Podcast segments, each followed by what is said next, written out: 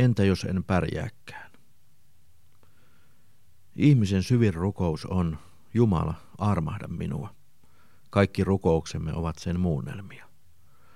Kaipaamme armoa ja kavahdamme sitä. Se, joka pyytää armoa, on elämässään heikoilla.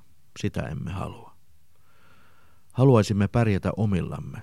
Emme haluaisi olla toisten armoilla, emmekä jäädä viimeisiksi.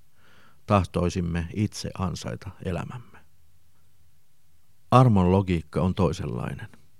Siinä viimeiset tulevat ensimmäisiksi.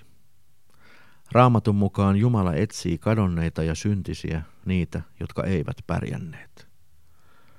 Jokainen epäonnistuu joskus pahastikin. Päästämme suustamme sanoja, joita ei olisi pitänyt koskaan sanoa.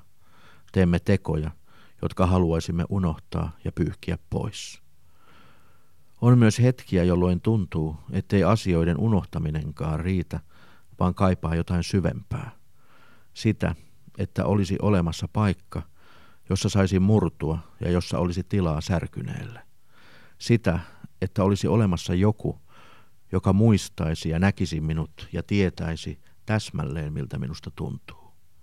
Sitä, että olisi oikeasti olemassa Jumala, jonka turviin saisi paeta ja joka ei vain antaisi anteeksi, vaan armahtaisi.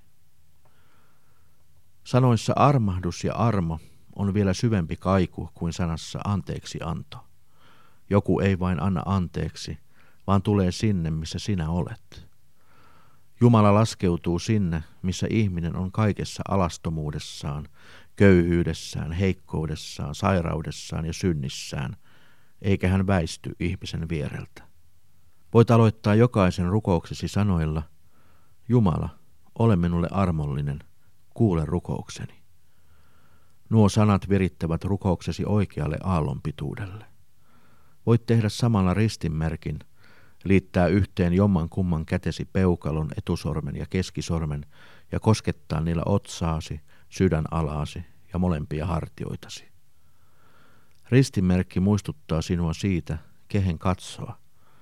Se muistuttaa sinua Jumalasta, jolle mikään kärsimys ei ole vierasta.